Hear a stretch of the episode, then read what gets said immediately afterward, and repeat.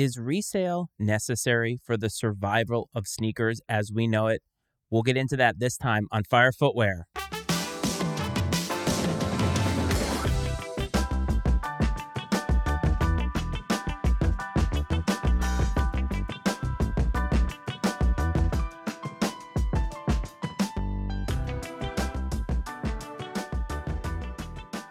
Welcome back to Fire Footwear, everybody. As always, this is your host, Matt Frates. I hope that this finds you well, and I want to thank you, as always, for coming back to this podcast and this YouTube channel. No matter how it is that you consume this, it's always great that people consume it.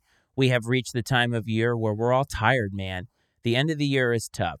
If you've had the kind of year that many people have, you're just waiting for that calendar to turn over to 2024. Even if you've had a good year, it's always nice to start fresh and start anew. And so as we get to the end of this year, I find myself needing to find topics. And sometimes it's a little difficult because you're trying to get gifts wrapped and you're trying to just put a bow on everything that has happened throughout the year. But luckily, I have a lot of people who listen to this show and who watch it on YouTube who ask me questions. And I say that now every single week, but it's true. And it has become more true as the weeks have gone on. And lately, it was brought to my attention some things that were happening around the Powerpuff Girl Pack SB release that happened recently. I think it happened earlier this week if you were watching this on Friday. And I noticed that there was some peculiar behavior around this. Two things that came to mind. First thing that came to mind some skate shops were making people crush the boxes or destroy the boxes if they wanted to walk out with this shoe. And the reasoning and the rationale behind that is because they knew that by crushing the box, it was going to kill the resale value of the shoe. On the other hand, you had shops that were requiring people to dress up as their favorite Powerpuff Girl. Now, I would say that this pack, while fine, I don't necessarily feel a certain way about it, is really not geared toward your sneakerhead today, I would imagine. The Powerpuff Girls, I don't think, have been on television in a, in a long time. And I don't know how many people today, in terms of the entire bell curve of the sneaker world, actually care about the Powerpuff Girls in a very meaningful way. So to see these sneaker shops or these skate shops go to these lengths to make sure that people really wanted these shoes, I found it interesting. Now, the people who brought that to my attention were certainly amused by the fact that people were actually dressing up, and we'll get to that a little bit later. But the part that I want to start with is the crushing of the box. And I ask you now about resell because I think that we have always had a complicated relationship with resell. First, to talk about the box crushing, I feel like it is not the skate shop's duty to police how people participate in the culture. If there's something that I try not to do on this show and that I don't think is a good idea in any realm, it's gatekeeping. And I feel like by making people go to this shop, making them crush a box, while it is going to guarantee that they're not going to resell them, does it necessarily make it a better experience for them as a boutique or as a skate shop? I kind of feel like it is not these brick and mortar stores' job to police the resale market. Let's face it, not just in sneakers, but in just about any market that's out there. Scalping has always existed. If you went to a baseball game in the 1990s, there was always somebody outside trying to sell you tickets under the table. It's always happened that way. Now it's just a little bit more overt because we have sites like StubHub, we have sites like StockX and Goat that are allowing this resale market to exist in an overt way, but in a regulated way. And that is something that we lacked a long time ago. And now the regulated part, I think, is a good thing because we as consumers at least know that we're getting into something legitimate. You could make a little bit of an argument that maybe that's not as true for StockX, but when it comes to eBay, when it comes to GOAT, I feel like we are getting a very authentic experience so that you can be guaranteed that you are getting the goods that you are actually paying your hard working money for.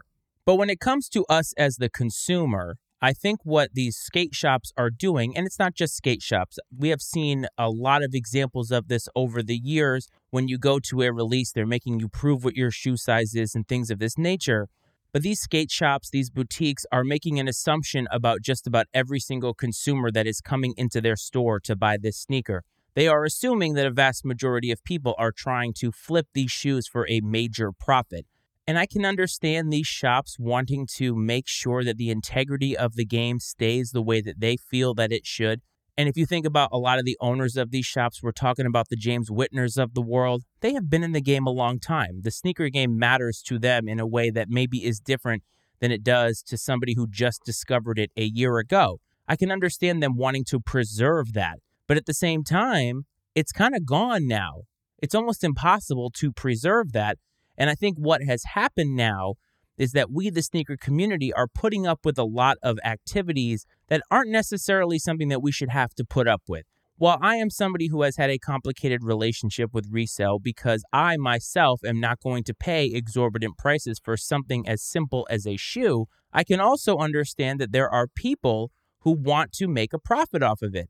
And here's the thing if Nike or Adidas or any other sneaker company didn't want that to exist, they would have done something about it already. You can go in the news over the last five years and see that Nike has been litigious out the ass no matter what it is. If they feel like you or anybody else is infringing on their ability to sell shoes and make money, they are going to sue you and they're going to make sure that you cease and desist all of those activities.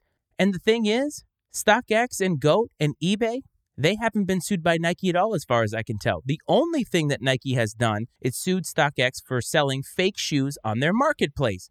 Nike, Adidas, Puma, whoever, they don't actually care about resale the way that we think that they do. They don't. They care about selling their product. Nike, at the end of the day, no matter how much a shoe resells for, is going to get its bag. It's always going to get its bag. And they're going to do whatever they can to make sure that that bag continues to be had and continues to be made, and it won't matter. And so, by forcing consumers to do things like destroy a box, when not everybody is trying to resell it is a policing and a gatekeeping that I just can't get behind. Not everybody wants to resell the shoes. Some people like to have the box and preserve the box because it means something to them. That's how they store their shoes. Or maybe at some point in time, they are going to sell a used pair of them because there is a market for that out there.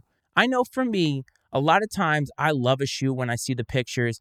I even love a shoe when I get it in hand. But then when I try to style it and I try to wear it, I find that I'm not giving it the kind of love that I think that it deserves. So what do I do with that? I go ahead and sell it to somebody else. Not for a major profit, but I sell it to somebody else because I know that they're going to get more use out of it. I don't dictate what they can do with that shoe. I don't tell them, hey, if you buy this from me, you can't resell this shoe. It's ludicrous. It's insane. I would never be able to dictate that, and nobody would take me seriously if I tried to do that. So the fact that these boutiques and skate shops are trying to do this to me is a little ridiculous. On the other side of that coin, the fact that people are willing to jump through these kind of hoops kind of says something about where we are as a culture. Destroying a box is one thing. If somebody asked me to destroy a box, I really wouldn't care all that much. It would slightly irk me because for the prices that we are paying for shoes that are going up and up and up, I kind of want to be able to go home with the goods that I pay for in the condition that I'd like to go home with them in. But if I have to destroy a box for a shoe that I absolutely must have, so be it. But I am not going to dress up as anything to get a shoe that I actually want. Think about this for a second. The Powerpuff Girls and where they are. This is a skate shop. They're not going to Comic Con. They're not going to some Powerpuff Girl convention to do this. They're going to a skate shop. And these skate shops are asking people to, in my opinion, humiliate themselves to get a sneaker, folks. And the fact that a lot of people were willing to do it and were almost proud of the fact that they were willing to do it says something about where we are as a culture in the fact that being a sneakerhead may actually come with a lot of mental illness. When you obsess over anything, it comes with mental illness. And I am guilty of that 100%.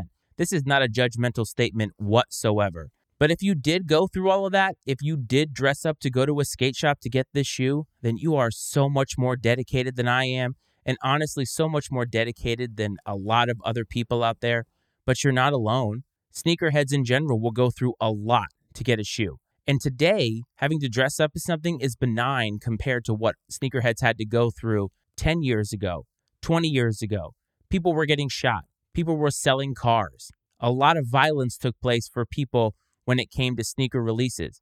Now, let's talk about resale for a minute because I asked the fundamental question at the top of the show about whether resale was necessary for the future of sneaker culture. Maybe that's going to trigger a lot of people because I know that we have had a complicated relationship on this show and just in general about where resale fits into the culture at large. I've been thinking about this a lot lately because I think that as time has gone on, I have noticed that there is a trend. I've noticed that the trend is that lots of sneakers are available. And the availability is great, don't get me wrong. Certainly not a complaint that I can basically go into a Nike outlet and pretty much pick up fire just about anywhere. That is actually a good thing. But that's a good thing in the moment. And when I think about myself as being 40 years old, I think about my son who is getting older every single day.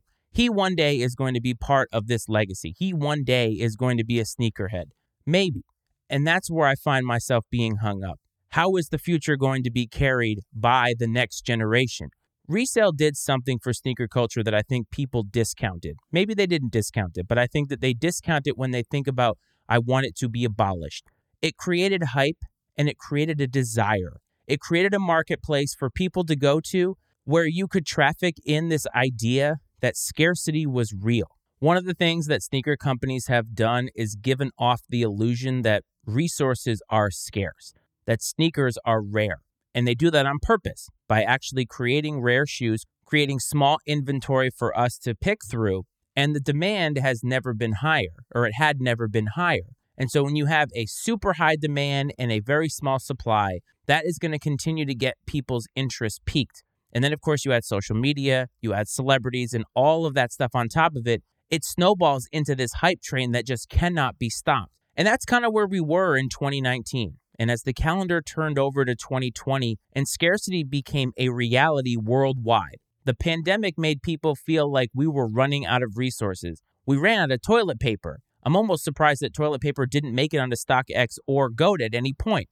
But my point is, we felt even more constricted in that regard. And then you put the last dance out when we're all craving some semblance of connection, some semblance of humanity. We're craving something new. And that got people all juiced up.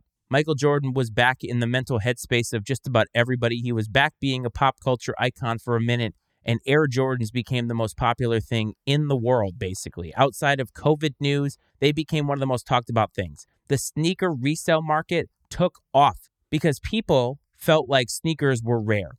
They felt like they were something that you had to have. Some of it came out of boredom, but some of it came out of strategic marketing on Nike's part. And the resale market took off, Lots of people made a lot of money. And now what we are left with is resale having come down to where, yes, the hype sneakers are resold at higher prices, higher prices, but we are nowhere near where we were before. And I think what has come with that, while availability is a great thing, I think apathy has come with that. And I think people need to care about it in the future. And that means that if we want sneakers to continue to be a phenomenon long past our generation, the younger generation is going to have to pick it up. And in order for them to pick it up, they're going to have to care about it. Do they get the same feeling when they have a pair of Jordans that they wear to school? I don't know. I think select people do, but I'm talking about in a general concept. Do young people care about anything the way that we cared about sneakers or the way that I cared about collecting baseball cards or insert anything that you cared very passionately about when you were growing up and especially when you were a teenager? I think that teenagers care about being accepted. I think that's always been the case. I'm not sure that sneakers fit into the equation of whether they feel accepted or not because the availability and the lack of scarcity has made it so that just about everybody has sneakers. And while I'm on record as saying that that is a great thing, I do think that it's great. I have now come to realize that it's great today. It doesn't mean that it's great for 10 years from now. It doesn't mean that when my son is of age to actually have some heat, he's actually going to care about it the way that I do he may look at me like I'm a lame dad trying to be too cool. And maybe that will be me. I don't know. But I think that resale actually has a place in the future. And I don't necessarily want it to go to the levels that it went to, where everything sold out and it was ridiculous.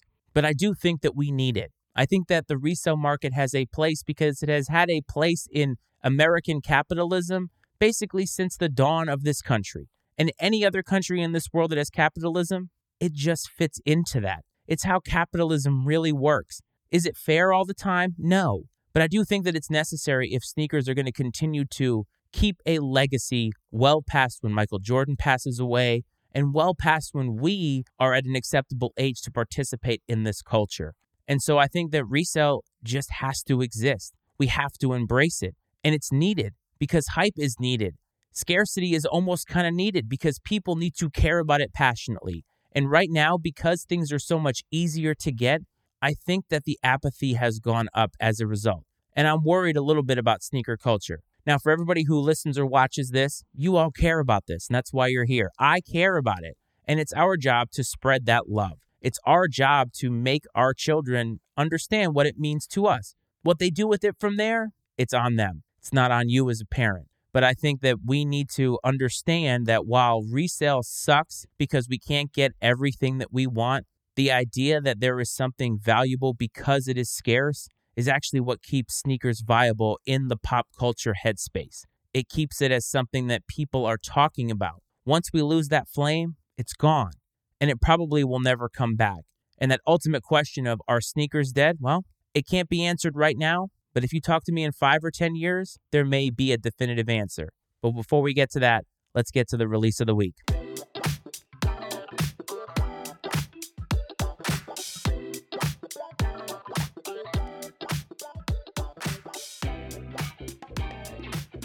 Release of the week, where I like to highlight a shoe that catches my eye. It's not always hype. This time it actually is, but for a different reason.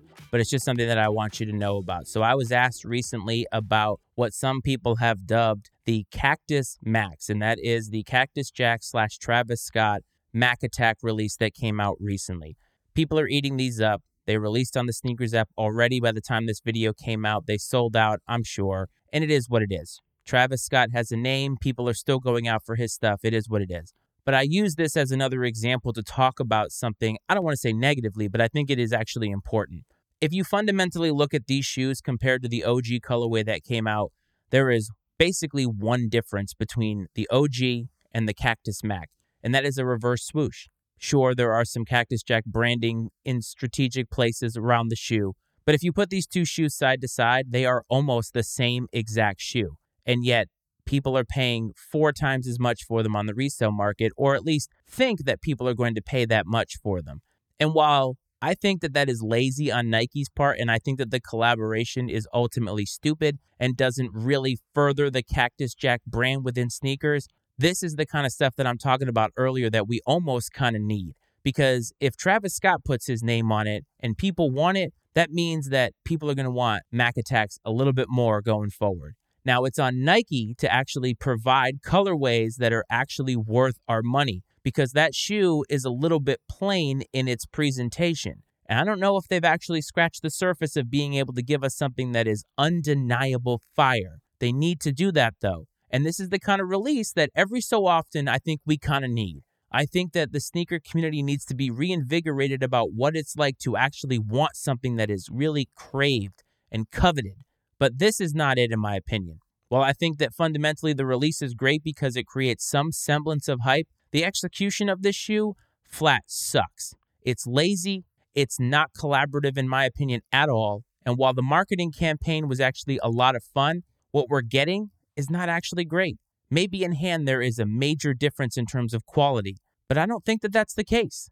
Anybody who is watching this or listening to this, if you have both the OG pair and the Cactus Mac pair, I would actually love to know what the differences are because I'm not really sure. When I look at both of them, I think to myself, I would pay significantly less to have the OG than just to have the Travis Scott name associated with it. And so that's my release of this week because, in my opinion, it kind of sucks that it was so lazy, but it is also an example of why resale is important for the future of sneaker culture. And that leads me to my question Is resale necessary for the survival of sneakers as we know it? Get in touch with the show. Instagram at Fire Footwear Pod is the handle. TikTok at Fire Footwear Pod is the handle if you want to see some of the reels that I post there. If you're a Facebook user, Fire Footwear, a sneaker podcast is what you would search. If you're listening to this in audio and you want to find the YouTube version of this, Fire Footwear, a sneaker channel with Matty Ice is what you would search for. As always, I would appreciate if you support the Matty Ice Media Network, mattyicemedia.com for the other podcasts that we have, including Iceman and Coach. I hope this finds everybody well. I hope this finds everybody safe. I wish you the merriest of Christmases, the happiest of holidays, and have a safe and healthy end of your year. And I will talk to you next time. This is Fire Footwear.